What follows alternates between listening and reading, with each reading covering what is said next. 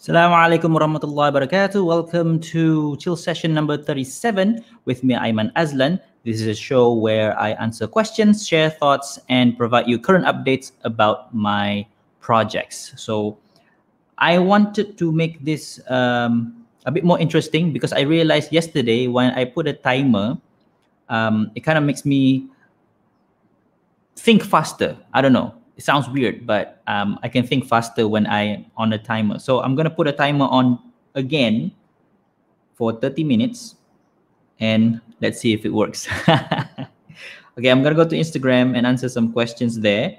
If you have any question you want to ask me, you can type it in the comment section below, and I'll be able to see it and answer it, inshallah. All right, let's do this. So first. question number one from Instagram. Let's see. Let's see. Oh, question, question, question, question, question, question, question, question, question, question, question, question, question. All right. Yeah, yeah. I already answered this one. Answer this one. Already answered this one. Already answered this one. Ah, this is the first question. How to influence others? How to influence others? Okay. First thing first. Let me just put it out there. The term um, social influencer uh, is a problematic term you know it's a problematic term for a few reasons. It's it's it's a bit pretentious to be honest with you even though people call me a social influencer. Um, i get it. I understand. Um, it can be an industry industry what do you call the accepted term to use but uh, socially it is problematic lah. but let's just put aside the idea of being an influencer and just talk about influence in general in general, influence is something that everybody can do. You don't have to be like super duper popular to be influential. You right now are influential in your own circle of influence, right? That's why it's called circle of influence. You have it right now. You are now influencing somebody in your life, whether you realize it or not. So it's really not about how to influence people. It's to it's to it's to recognize that you already have an influence on somebody and to be able to harness that influence for good and not for bad. How do you do that? The first is you really need to understand who you are as a person and to be genuine and authentic to that person. Don't try to be somebody else just to impress other people stay true to yourself. I know it sounds cliche but i said about i said about this all the time. You need to have your own set of principles and to stand by those set of principles no matter what. And that will exude this this aura of genuineness and authenticity that naturally people will gravitate towards. People like others who are sincere. You know people don't like fake people so i think that's the best way if you want to influence anyone. And and i believe you are already influencing somebody. You just probably don't realize it yet. Just make sure you use the influence for good okay? Okay i want to quit my degree so bad right now but i know my parents will not allow me to do that.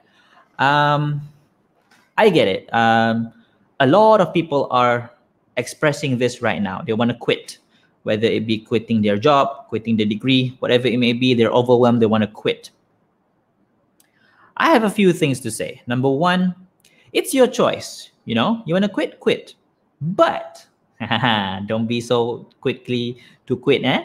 But you have to understand, as an adult, every single choice you make, although it is your choice, but you have to understand every single choice you make has consequences. There is no such thing as consequence free choice. No, none, nada. It doesn't exist. Every choice has consequences, whether it's a positive consequence or a negative consequence. Either way, it's a consequence that you have to be well informed about before you make any decision in life. So understand if you quit, what's the effect it's going to have on you on your parents, on your relationship with your parents, and so on and so forth. If you stay in that degree that you hate or in that job that you hate, what's the consequence in on, on your emotional well-being, on your relationship with others and things like that. Now, I'm not asking you to quit, nor am I asking you to stay.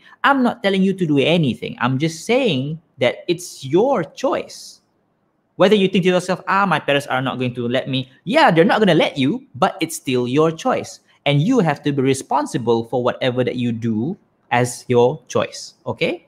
If you decide to quit, then you have to face your parents. That's the consequence. Right? If you decide to stay, then you have to face the the the hatred you have for that thing. Either way, I'm sorry, there's no such thing as a consequence free choice.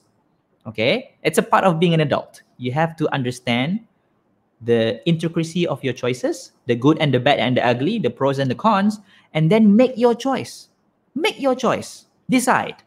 Okay? And do it in a mature way. If you decide to quit, do it in a mature way. Don't do it in a childish way don't simply like ghost your parents and leave without any explanation explain you know be a man about it be a woman about it explain yourself right face your parents and and tell them that that this is something that you don't want to do tell them that you have other plans and tell them that that you know you're still going to be the child that that that um you're not gonna you're not gonna be like somebody else's child lah basically. You're still gonna be their child but in this particular instance you and your parents are on separate paths okay?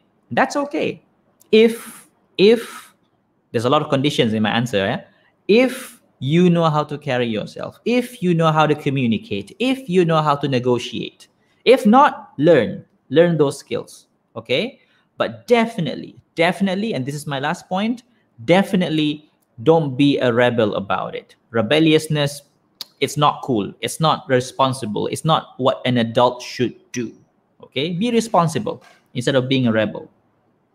Next question bakal imam saya kalau boleh nak cepat je kahwin. Padahal saya masih lagi study. Bagus ke?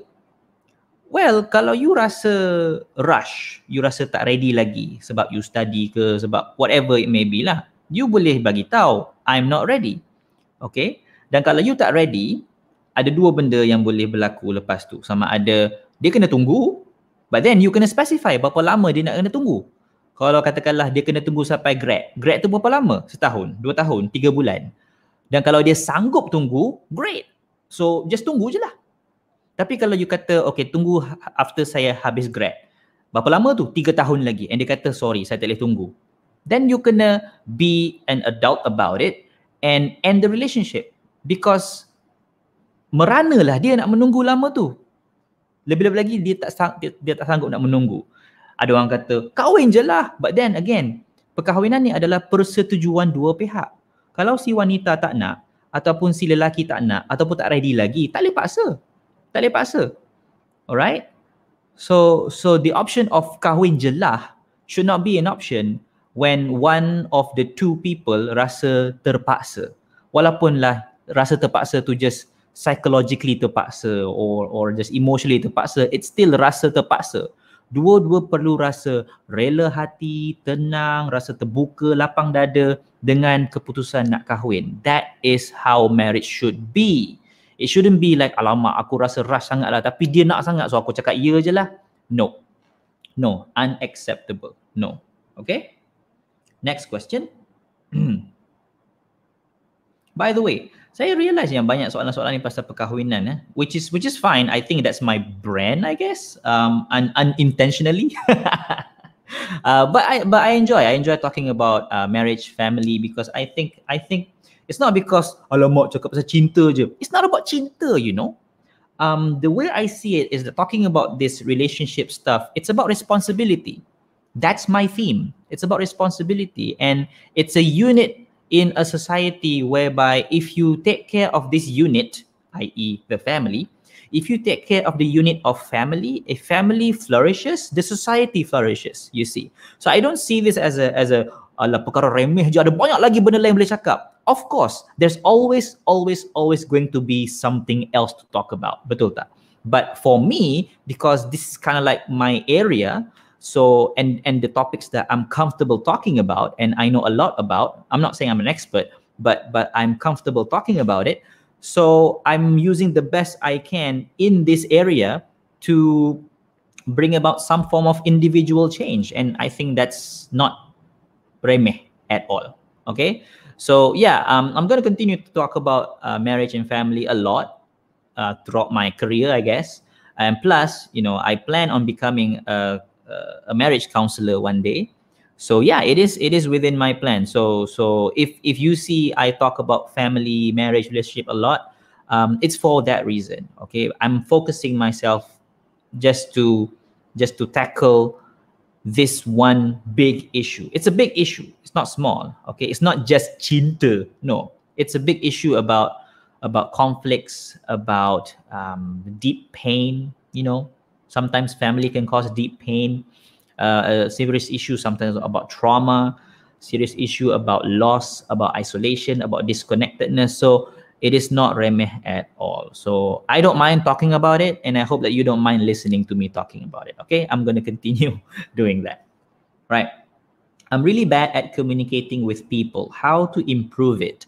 With any skill, any skill at all, um, the best way to improve it, and I know this is cliche, but it's true, it's practice but not just any practice. This is called deliberate practice. You can Google it. It's a, it's an actual term, deliberate practice, meaning bukan practice membabi buta, but practice with purpose, practice with a plan, practice with a strategy. And there's a feedback mechanism whereby when you practice, somebody can correct you. When you do something wrong, when you do something that's not quite there, somebody can correct you. So if when you practice, practice with somebody who can correct you somebody who can tell you, oh, probably you want to change this, this, or that. So one recommendation would be to find a mentor, somebody who can like show you the way, a mentor, or on how to communicate well with people, how to listen well with people, and hopefully, hopefully, in your life right now, you have somebody um, whom you can rely on as a person who can show you the way right? That's a mentor. A mentor shows you the way. A mentor doesn't just hold your hand and really like tell you what to do. That's not a mentor. A mentor shows you the way, but then you have to decide whether you want to um, walk on that path or not. Okay. Next question. Apa pendapat tentang isteri yang gaji dia lebih besar daripada suami? Macam mana nak handle tanggapan orang? Oh, good question. Actually, um, saya ada buat satu video YouTube dengan Dr. Har. Let me just search YouTube Aiman Azlan Dr. Har. Okay. Um, tentang um, tentang ni lah tentang isu pasal uh, dia panggil power struggle tau power struggle specifically kalau katakanlah um, yang apa nama tu the wife okay the wife uh, boleh dikatakan independent, dia boleh jaga diri dia, dia ada apa gaji yang lebih, mungkin lebih lebih lumayan daripada si suami tu. So ada power struggle di situ. So how do you handle that power struggle? Um, saya bincang panjang dengan Dr. Har tentang power struggle tu. Nak cari video dia. Mana video dia? Ah ni dia. Ah ni. Okay, this is the video. Ada dekat saya punya YouTube channel. Boleh check kat situ. Sekejap eh. Saya share saya punya screen. Sekejap, sekejap. Sharing my screen now. There you go. Okay, nampak kan? Nampak kan? Okay, nampak. So, ini saya buat live ni dengan Dr. Har 30 Januari, so dekat 2 bulan yang lalu. Um, Alhamdulillah, uh, perbincangan dia amat-amat like even for me pun rasa banyak benda saya belajar dalam sesi ni. So the idea of having power struggle in a marriage ni adalah benda yang yang boleh katakan fasa yang akan berlaku whether you like it or not. But the the question is not about um, jadi ke tak jadi power struggle tu akan jadi kan. The question is how do you handle it? Macam mana kita manage power struggle tu? Macam mana kita handle power struggle tu? Sebagai lelaki, kalau katakanlah isteri you ada gaji lebih, how do you handle your ego? How do you handle your emotion? How do you handle the communication bagi wanita pula? Um, adakah dia pula um, merasakan diri dia dominan ke atas lelaki? At the same time, adakah lelaki rasa diri dia dominan ke atas perempuan? And the idea of domination ini patutkah wujud dalam perkahwinan. So there's a lot of thing yang kita boleh bincang pasal benda ni. So you boleh rujuk um, YouTube live yang saya buat dengan Dr. Harni ya. Ada dekat saya punya YouTube channel di youtube.com slash Aiman Azlan 90. Tu dia. Okay. Alright. Okay, so kita pergi dekat comment section pula, jom. Okay, so kalau ada soalan kat comment section, sekarang waktu kita nak jawab soalan kat comment section. First question. How to talk slowly to my husband for bad habit?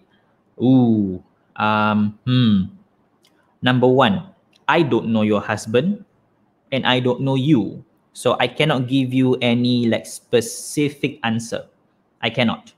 Okay, because I don't know the context, I don't know the problem, I don't know you, I don't know your husband, but I can give you a general guideline. General guideline dia macam ni. Okay, this is a typical dakwah 101. First of all, before you do any da'wah, the first thing you need to do is you need to understand who you are talking to. When I say understand, that really understand, listen properly, um, really go deep into understanding this person's um, personality, concerns, worry, trauma, if there's any, understand the person's problem, really, really understand. And once you get the proper level of understanding, then you can figure out, okay, what's the best approach to tackle this person? Because different individual will have different style of approach. Okay, so that will be my general um, guideline lah for you. So yeah that's that's all i can give you a general guideline but how do you apply the guideline it really depends on your hikmah this is where hikmah comes to comes into play because these guidelines they are helpful yes but to apply them in specific situations you need to really have that sense of you know hikmah to really understand okay how do i apply this in my situation okay? Because if i give you a specific answer it could be an answer that works for me in my situation but it could not work for you in yours you know nanti akan ada kata tapi man you tak faham keadaan saya. Really you're right. I don't understand your situation. That's why i'm not giving you a specific answer. I'm giving you a guideline.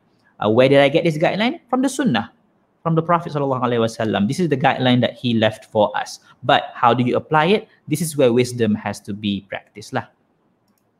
How to improve social skills for people who has anxiety? Okay, depends upon what do you mean by anxiety. Do you mean anxiety disorder or do you mean just somebody who just feels nervous all the time?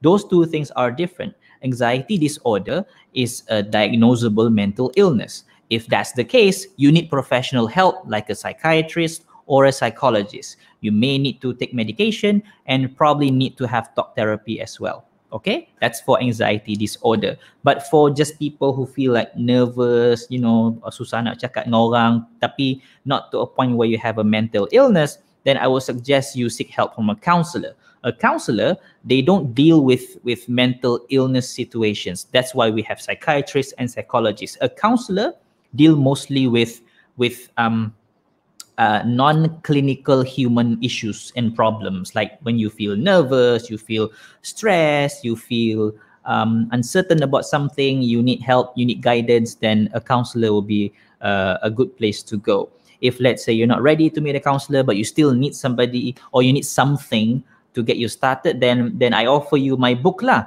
My book unshakable which i wrote three years ago. Wow three years ago um, it's about how to build confidence. How to build confidence. Let me show you here. Unshakable by Aiman Azlan. You can get it at imanshop.com. You can get it at imanshop.com. Let me show you my screen. Where's my screen? There you go.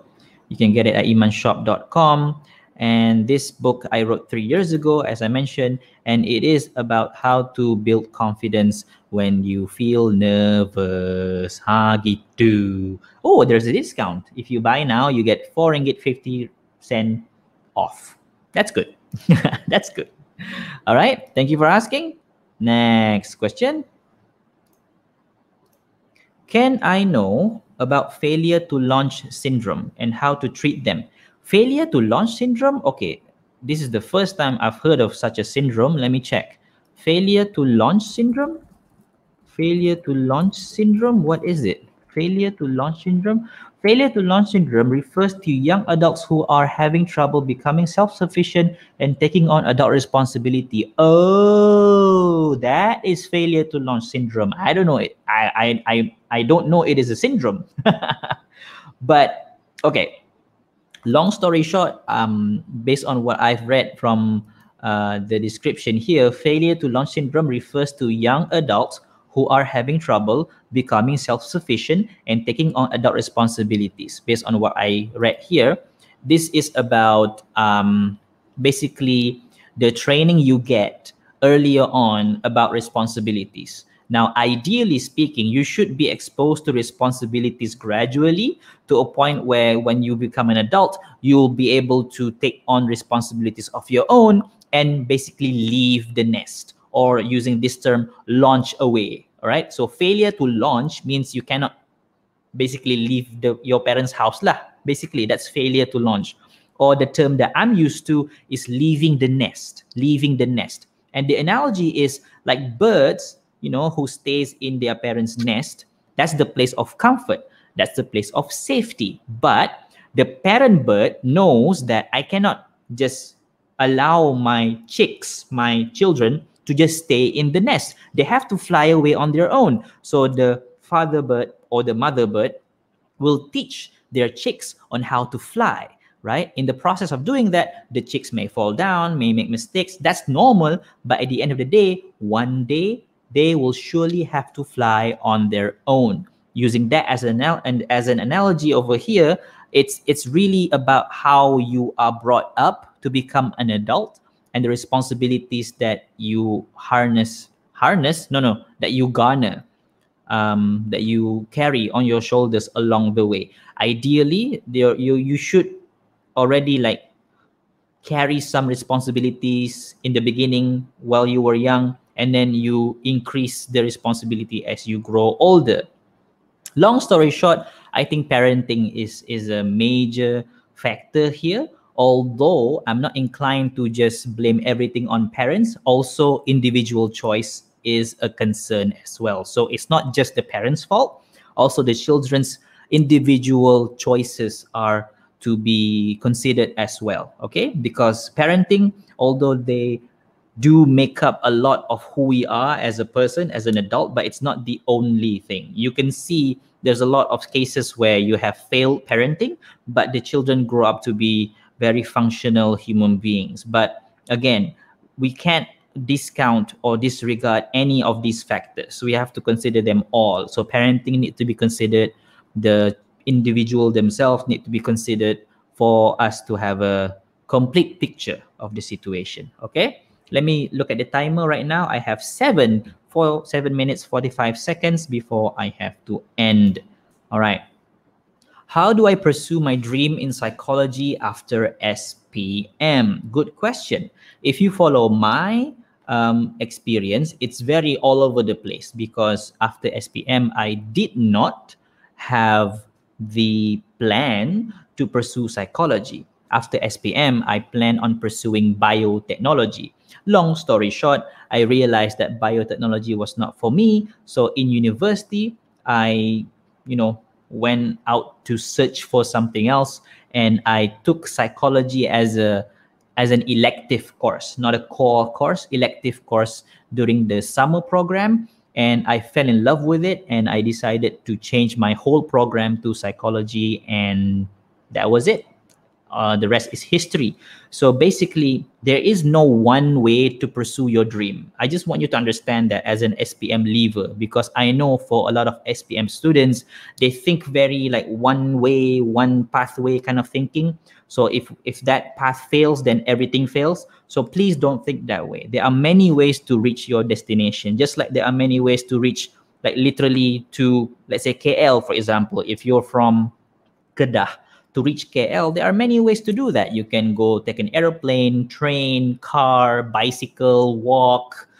Um, each each pathway will have different experiences, but there are many ways to reach the same destination. So for your situation, if you want to explore one particular way, what you can do is you can Google the university of your choice, you whatever it may be, and then look at their website to see if they have a psychology program for undergraduates okay you can search you have you, you have to use your google skills okay you have to search and then take a look at their psychology program. What are the prerequisites for that program? And if you fulfill those prerequisites, you can apply. But what if you don't fulfill the prerequisites? Does that mean that therefore you will never be a psychology student?